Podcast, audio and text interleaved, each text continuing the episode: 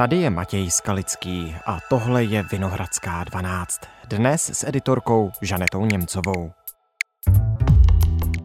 Pavouci, výšky i lidská společnost. Fobie si nevybírá. Proč někoho svazuje strach v situacích, které jiní lidé bez problému zvládají? Jak vzniká fobie a je možné se jí zbavit na dobro? Odpovídá psycholožka Helena Vontorčíková, specialistka na kognitivně behaviorální terapii. Dnes je středa, 16. srpna. Dobrý den, díky, že jste přišla. Dobrý den, děkuji za pozvání. Máte z něčeho strach? No určitě. z hodně věcí, třeba tady před váma sedět zrovna teďka. Ale není to úzkostný strach. Tak je to úzkost určitě, to. jo. Jak poznám, jestli ten strach je běžný strach, nebo už je to ten velmi úzkostný chorobný strach až fobie, když mám třeba strach z pavouků? Jak poznám, jestli je to normální strach, nebo už je to fobie? Mm-hmm. Strach jako takový je vlastně stav, který se objeví a víceméně přejde a nepřetrvává. Mm-hmm. Pokud je to fobie, tak je to vlastně strach, který často přetrvává pokaždé, když se objeví třeba nějaká situace nebo nějaká věc, nějaké zvíře, tak se objeví a může se objevit už předtím. Když třeba mám jít na procházku a mám strach ze psů, fobii, tak vlastně už přemýšlím, kudy mám jít, jestli tam nebudou nějací psy, jestli bych měla přijít na druhou stranu, jestli tam nebude nějaký park a už to vlastně jakoby přerůstá. Už to není jenom o té jedné situaci, kde vlastně já se třeba leknu, že já nevím, potkám psa náhodně, ten na mě vyštěkne, přejdu tu situaci, já jsem v pořádku a zase se vrátím do nějakého klidového stavu, ale vlastně už začnu o tom přemýšlet, třeba plánuju si právě cestu tak, abych se něčemu vyhla. Takže v rámci vlastně fobii jde o to, že začnu mít strach, který je jakoby nadhodnocený, je mnohem jakoby větší v rámci té situace. Takže většinou je tady něco, řekněme si ten pavouk, tak najednou vlastně je tady ten ohromný pocit strachu a obav, že se něco může stát. Pro tu situaci vlastně je ten strach stokrát větší než než by měl být de mhm. facto. Hmm. A tím pádem to spustí vlastně reakce, kdy vlastně se spustí takový poplašný systém, který máme všichni zabudovaný v mozku, který nám právě umožnil přežít. A co se děje je to, že se spustí různé hormony jsou vyplaveny vlastně do toho těla, takže ten člověk si může všimnout toho, že třeba začne trošičku jinak dýchat, že mu začne hodně tlout srdce, že mu jde tlak do hlavy, najednou třeba se začne potit, je mu hrozné teplo a potom zima, může se začít klepat, má stuhlé svaly, může zamrznout, nemůže se třeba hýbat, nebo naopak má hrozný pocit, že chce zmizet z té situace, dostat se z ní co nejrychleji. Může se stát to, že potřebuje na záchod, že mu je špatně od žaludku, motá se mu hlava, má rozostřené vidění pocity mdloby, takže to je z té fyziologie. Můžou se mu hlavou honit různé myšlenky, jako Ježišmada, něco se mi stane, musím se odsud dostat co nejrychleji, tohle to nezvládnu a tak dále. Nebo může mít úplně prázdnou hlavu právě, když zamrzne, tak potom vlastně ani ten mozek nefunguje běžným způsobem, takže vlastně naprosto vůbec neví, co má dělat. Jsou tam ty silné emoce právě té hrůzy, strachu, děsu, paniky, úzkostí. Je tam to chování, že vlastně buď teda jsem zamrzlá, nemůžu sehnout, když bych třeba chtěla, věnuju se tomu objektu nebo těm fyziologickým změnám, změnám, takže se mému tělu vlastně, co se se mnou děje, jestli to zvládnu nebo to nezvládnu. Je to obrovská reakce různých právě těch aspektů, těch myšlenkových toho chování, toho těla, emocí. A vlastně chovám se úplně jinak, než bych se třeba v té situaci chtěla chovat. Pokud je třeba o toho pavouka, tak eh, začnu křičet o pomoc, já nevím, skáču na stůl a tak dále. Je to velice netypické pro tu situaci nebo jakoby abnormální de facto. Jak časté jsou tyhle potíže v populaci? Dá se říct, že by třeba pacientů přibývalo? Nebo lidí, kteří s tím mají problém s fobiemi? S fobiemi eh, v rámci samozřejmě té krize, která se odehrávala v rámci koronaviru, tak eh, určitě přibývalo lidí, kteří měli právě strach a získávali fobii. Koronafobie je vlastně nový druh fobie, který se objevil, který předtím nebyl samozřejmě. Takže tady tohle to určitě byl problém, který se zvýšil. V rámci ostatních fobií, myslím si, že sociální fobie, obzvlášť v rámci mladistvých a dospívajících dětí, tak eh, ten bych řekla, že na vzestupu určitě. Čím to je vyvolané, způsobené? v rámci si myslím, že ta situace, když jsme byli zavření a ty děti se prostě nežili společenským životem, nestýkali se s dětmi ve školách, nechodili, já nevím, se nikam projít a stýkat do barů, na diskotéky a tak dále, tak vlastně neměli možnost se vystavovat tady těmhle těm situacím, které jsou prostě normální, nenou byly zavřeny doma a neměli možnost prostě se setkávat s takovými to situacemi. A stává se, obzvlášť u dospívajících, jako by ta sociální fobie nebo ta úzkost z toho, abych zapadla, aby mě ostatní měli rádi, je poměrně častá. Každý si projdeme víceméně takovouhle vývojovou fází, no ale právě proto, že oni se tomu nevystavovali, byli zavřeni doma poměrně dlouhou dobu, tak najednou vlastně Ješkovi oči, já se teďka mám vrátit a mám si s někým povídat a já nevím co, protože jsem teďka třeba už několik měsíců s někým nemluvil, tak najednou vlastně ta úzkost je na vzestupu, začnu o tom víc přemýšlet a tím pádem tam může začít vznikat problém, který se zhoršuje a zhoršuje a může se z toho stát až foby. A pak to asi dopadá tak, že už primárně radši do společnosti nechodí, protože z toho zkrátka mají obavy a zůstávají zavření doma. Ano, přesně tak.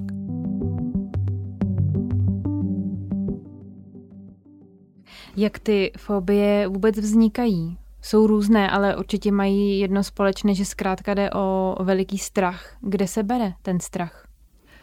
Do určité míry strach je naprosto normální emoce, regulární emoce, která nám umožnila, aby jsme přežili, aby jsme vůbec tady byli. Kdyby jsme neměli strach, nepřežijeme jediný den, protože vyjdeme mm. do silnice, zajede nás první auto, které tam pojede. Takže jakoby strach sám o sobě není špatný a ta úzkost, která vlastně vychází z toho strachu a narůstá, může se z ní stát právě ta chronická, tak eh, je hromada různých faktorů, které mohou k tomu přispívat.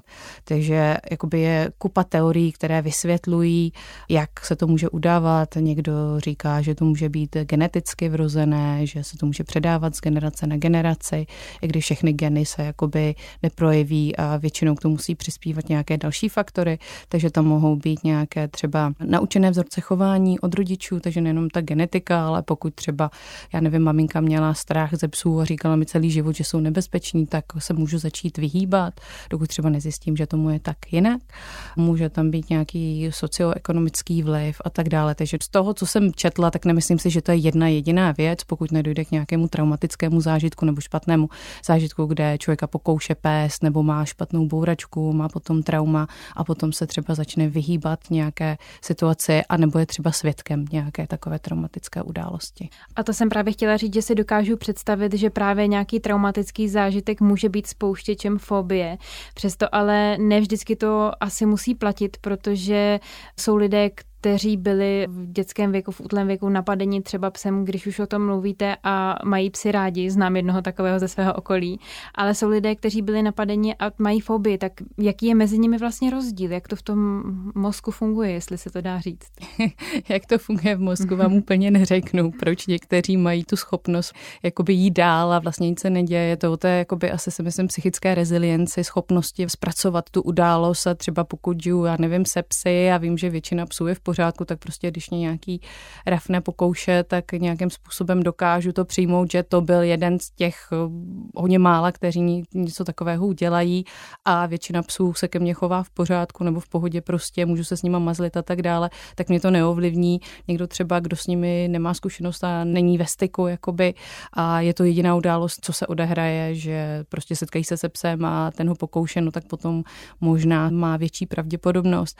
Není tady jedna daná věc, která nějakým způsobem by samozřejmě měla na to úplně vliv. Jo, že nedokážu takhle odhodnout, který člověk, jakoby, kterému se stane, budeme mít tři lidi, stane se jim stejná věc a který z nich bude mít schopnost to zvládnout a který to nezvládne a bude mít potom třeba z toho jakoby fobii. To je těžké. Ale na druhou stranu samozřejmě ta fyziologie za tou úzkostí, za tím strachem, je, jako máme tu reakci, máme víceméně stejnou. Když je nějaká reakce, tak se aktivují určité části mozku, které nám říkají, že z té situace se potřebujeme dostat a samozřejmě vliv má na to, jak jsem říkala, hromada různých věcí, naše zkušenosti, takže pokud máme špatné, je možné, že se objeví nějaká myšlenka, která říká, hele, tohle je nebezpečný, utíkej pryč. A je tady hromada různých hormonů a fyziologických reakcí, které se v tu danou chvíli odehrávají.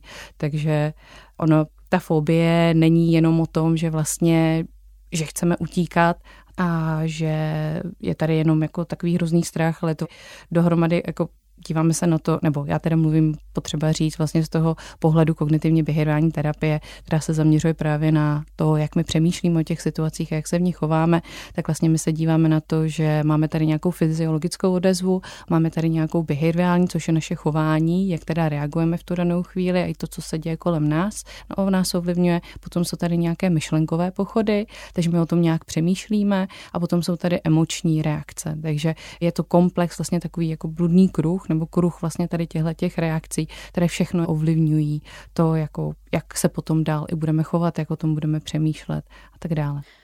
Mají fobie i nějaké stupně, nějaké fáze? Zhoršuje se to časem? Může se to zhoršovat. Z výzkumu se ukazuje, že právě tyhle ty specifické fobie velice často třeba u zvířat, že se to vývoje v dětství a pokud eh, ten člověk se právě nevybuduje nějakou tu psychickou rezilienci, tak eh, má to tendenci se zhoršovat a problém je i v tom, že je tam komorbidita, takže se přidávají další úzkostné poruchy a ta úzkost se může jakoby rozlézat de facto i do jiných oblastí života nebo do jiných situací, než jenom ta původní jedna fobie sobě.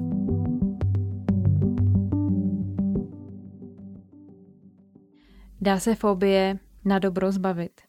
Zase tady je hrozně potřebný říct to, co to znamená zbavit se. Znamená to, že v životě nepocítím úzkost té dané situaci, znamená to, že v životě nebudu mít myšlenku na to, že se třeba nevybůrám v autě, znamená to, že nepocítím třeba zrychlený tep nebo že moje tělo nebude reagovat. To se zaručit nedá. Žádný terapeut vám nemůže říct, že se zbaví na dobro úplně všeho.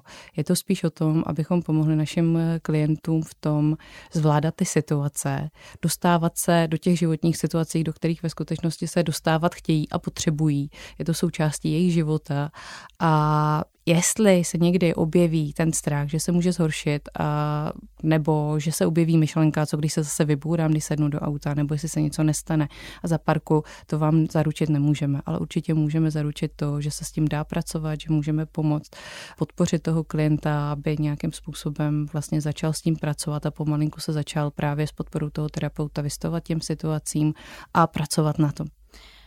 Takže výsledkem není to že bych si představila, že zkrátka fobie mě opustí, ale je to spíš o tom, že já se s tím naučím pracovat vědomně. Ano, přesně tak. Což může mít za následek, že za nějakou dobu samozřejmě najednou si všimnu, že jsem třeba víc v pohodě, nebo že ty obtě, myšlenky mě neobtěžují, nebo že se třeba objevují jenom v situacích, kdy mi je trošičku hůř a samozřejmě, když jsme na tom psychicky hůř, no tak potom nás trápí víc věcí než běžně, takže je možné, že se tam ta nějaká myšlenka nebo že změním své chování, že půjdu někudy jinudy nebo se vyhnu nějaké situace, která je prostě pro mě náročnější, je naprosto normální.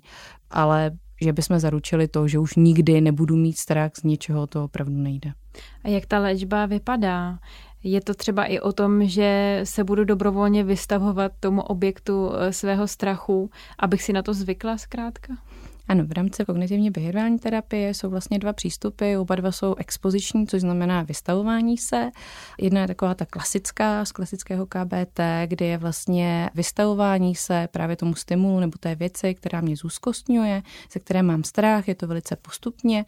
Bavili jsme se o té arachnofobii, teda strachu z pavouků, takže to může být to, že si třeba jenom představím na začátku nějakého pavouka, nebo se podívám třeba na počítači, na telefonu, na nějaké video krátké z pavouky, nějaké maličkaté možná na začátku, pokud mi dělají problém třeba ty větší. Vždycky tam musí být samozřejmě ten aspekt toho strachu, že, že to musí ve mně vybudit nějakou reakci, protože dívat se na něco, co ve mně nevybozuje samozřejmě úzkost, tak to potom ten efekt nemá. Takže tam musí být už nějaká hladina té úzkosti, takže začnu se dívat ať už na fotky, na obrázky, nějaké videa a tak dále. Potom to může být, že můžu někomu říct, aby mi chytil nějakého malého pavouka, může se dát do skleničky, můžu održet třeba tu skleničku v ruce, o můžu vytáhnout toho pavouka a takovýmhle postupným vlastně způsobem pomalinku, krůček po krůčku se vystavu vystavu právě tomu strachu a to se dá aplikovat úplně na všechno vlastně. Stejné s řízením, což může být třeba, já nevím, jedu s partnerem, kde já budu třeba řídit a on pojede se mnou nějakou trasu, potom třeba pojedu už bez toho partnera a bude to jenom krátký úsek, potom to může být, že se dám delší úsek, potom to zvětšuje jako by třeba právě tu vzdálenost nebo obtížnost, protože mnoha lidem dělá třeba problém čas, kdy jsou jakoby špičky, takže jezdí právě v době, kdy nejezdí nikdo na silnici, takže samozřejmě dobré je trénovat právě tímhle tím způsobem. A když mám fobii z létání, případně fobii z nemocí, tak jak tohle natrénuji? Používá se třeba i virtuální realita v dnešní době? Určitě se používá, začíná to být dostupnější. Je to něco, co je poměrně nového, takže je jenom hodně málo institucí, které mají vlastně přístup tady k těmhle těm metodikám. Jeden eh, z nich je právě Národní ústav duševního zdraví v Praze, takže tam to určitě využívají. A je to velice efektivní způsob, že vlastně třeba právě strach z výšek tam používají, myslím, že tam mají na to program, myslím, že tam je i ze zvířat, fobie ze zvířat různých, že se tam dá naprogramovat to zvíře zrovna právě se tam postupně ten klient, je to řízeno vlastně klientem, který řekne, co vlastně bude chtít dělat, jestli se třeba dotkne jakoby toho zvířete a tak dále. Potom vím, že teďka v Berouně, kde se otevřela vlastně nová nemocnice, tak tam také budou využívat eh, právě té virtuální reality. A potom dobře se dá využívat vlastně těch moderních technologií jako terapeuti, co máme, kdy třeba máme hodně konzultací přes různé aplikace, takže vlastně jde říct, já jsem dělala expoziční terapii, kdy mě klientka brala třeba právě na procházky, mhm. jo, nebo že si může vzít eh, vlastně ten klient terapeuta na mobilu mhm. do auta, nebo takovýmhle způsobem, že se to dá řídit, vlastně to může být hodně přínosné, že vlastně v tom není úplně sám. A pokud má někdo ten strach z nemocí, jak mm-hmm. se to řeší? Ptala jste se z nemocí a z létání. Hmm. Uh, já bych ještě možná řekla létání nejdřív. Hmm. Létání je samozřejmě složité, protože tam to natrénovat nejde. Nemůžeme říct klientovi, aby si koupil čtyřikrát týdně letenku a mhm. letel tam a zpátky, protože ta expozice by měla být opakovaná. Hmm. Pokud možno každý den, minimálně čtyřikrát do týdne. Jo, hmm. takže jakoby některé právě expoziční terapie mohou být náročné, protože samozřejmě cena benzínu je poměrně vysoká a nemusí to být jednoduché pro klienty. Takže v rámci létání, pokud je to člověk, který který letí na dovolenou jednou za rok, tak eh, vlastně tam můžeme natrénovat nějakou, ať už eh, techniku dýchání, relaxace nebo všímavosti, ale jako samozřejmě, jelikož se tomu nevystavuje, tak to nebude účinné a pokud se potřebuje, a říkám, pokud se potřebujete vzít ten lék jako třeba neurol na uklidnění, tak se ho vemte, protože prostě s tímhletím my nic neuděláme. V rámci toho strachu z těch nemocí, tam, aby jsme řekli klientům, aby se šli exponovat nějakým situacím, kde by mohli něco chytit, tak to hmm. určitě nechceme. Tam je to právě o přijetí vlastně té nejistoty, protože jako náš celý život je o tom, že my nikdy nevíme, kde něco chytneme. Že jo? Jsou lidé, kteří chytnou téměř všechno, jsou lidé, kteří nechytnou žádnou nemoc nebo ji chytneme někdy, kdy to vůbec nečekáme a kdy čekáme, že ano, tak třeba ne. Takže tam s tím se nedá pracovat úplně tímhletím expozičně pokud ten člověk třeba nezůstává teda úplně doma. Jo, pokud eh, se straní společnosti, lidem a celkově, tak samozřejmě potom tam je potřeba, aby ten člověk začal žít a, i řídit se tím, jak on vlastně chce, aby ten život vypadal. Pokud někdo chce být zavřený doma po celý život, tak samozřejmě má na to právo, ale neznám takového člověka. Takže je to o tom, aby těmi malými krůčky prostě chodil do té společnosti, aby si to testoval. Je to naučení se vlastně toho, že já když někam půjdu, tak zjistím, že za prvý to zvládnu, že se mi nejspíš nic nestane a že ta zkušenost je jako pozitivní nakonec. Jak dlouho ta léčba trvá obvykle? To je hrozně těžké říct, protože samozřejmě záleží eh, na tom, jak se tomu ten klient věnuje. Jak jsem říkala, ta expoziční terapie je důležitá, aby probíhala minimálně čtyřikrát do týdne. Takže pokud se tomu ale věnuje a má tu podporu nebo má ty podmínky, kdy vlastně eh, je schopný se tomu věnovat a dělat ty věci, na kterých se třeba domluvíme, tak eh, si myslím, že během 4 a 6 týdnů už může začít vidět výsledky. Jo, třeba nejčastěji asi s čím já pracuji je právě ať už ta sociální fobie, agorafobie nebo strach z řízení a třeba s tím řízením, když ten člověk se do toho dá, tak během třech, čtyřech týdnů už je schopen třeba se dojet aspoň na ten nákup, který já nevím, může mít kilometr od bydliště, ale může to zvládnout. A kdyby měl člověk s fobií vyhledat eh, odbornou pomoc, myslím tím, kam až to může zajít, pokud eh, někdo ten svůj problém neřeší?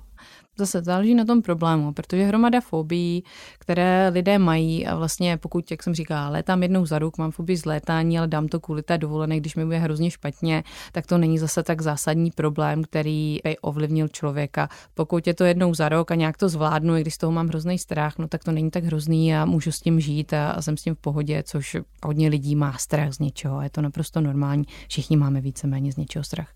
Pokud je to něco, co mě začíná ovlivňovat a už každý den nebo týden musím přemýšlet, kudy mám jet, nebo jestli vůbec sednu do auta, koho mám poprosit, aby se mnou někam zašel, jestli půjdu na nějakou párty vůbec, protože tam budou lidé já bych se s někým měl bavit a nevím, co budu říkat. A vlastně začnu se tomu vyhýbat nebo začnu dělat uh, takové manévry, kdy právě tomu říkáme to zabezpečovací chování, kdy vlastně začnu vyhledávat nějakou externí pomoc, abych to zvládnul, nebo ujišťování a tak dále. A začíná mě to narušovat a začnu vlastně potřebovat extra pomoci, tak je dobré asi s tím už začít něco dělat a vyhledat pomoc. A samozřejmě jsou různé psychoterapeutické přístupy. Právě kognitivně behaviorální terapie je známa, že je velice efektivní v práci tady s tímhle problémem, ale je i zároveň velice náročná, protože právě je to o tom vystavování se a opravdu to chce sílu, psychickou sílu toho člověka a vůli se do těch situací dostávat, protože pokud člověk přijde, já se s tím chci poradit, ale nechci chodit do těch situací, tak třeba právě kognitivně behaviorální terapie nebude ta správná terapie pro něj.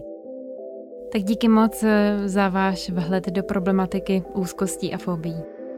Moc krát děkuji za pozvání.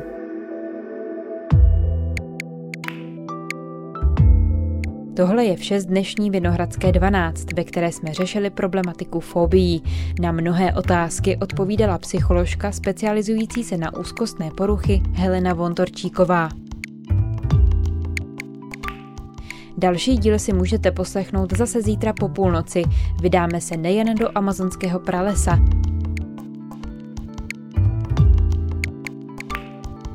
Předchozí epizody najdete ve všech podcastových aplikacích. K poslechu jsou i na webu iRozhlas.cz a v aplikaci Můj rozhlas. Naslyšenou zítra.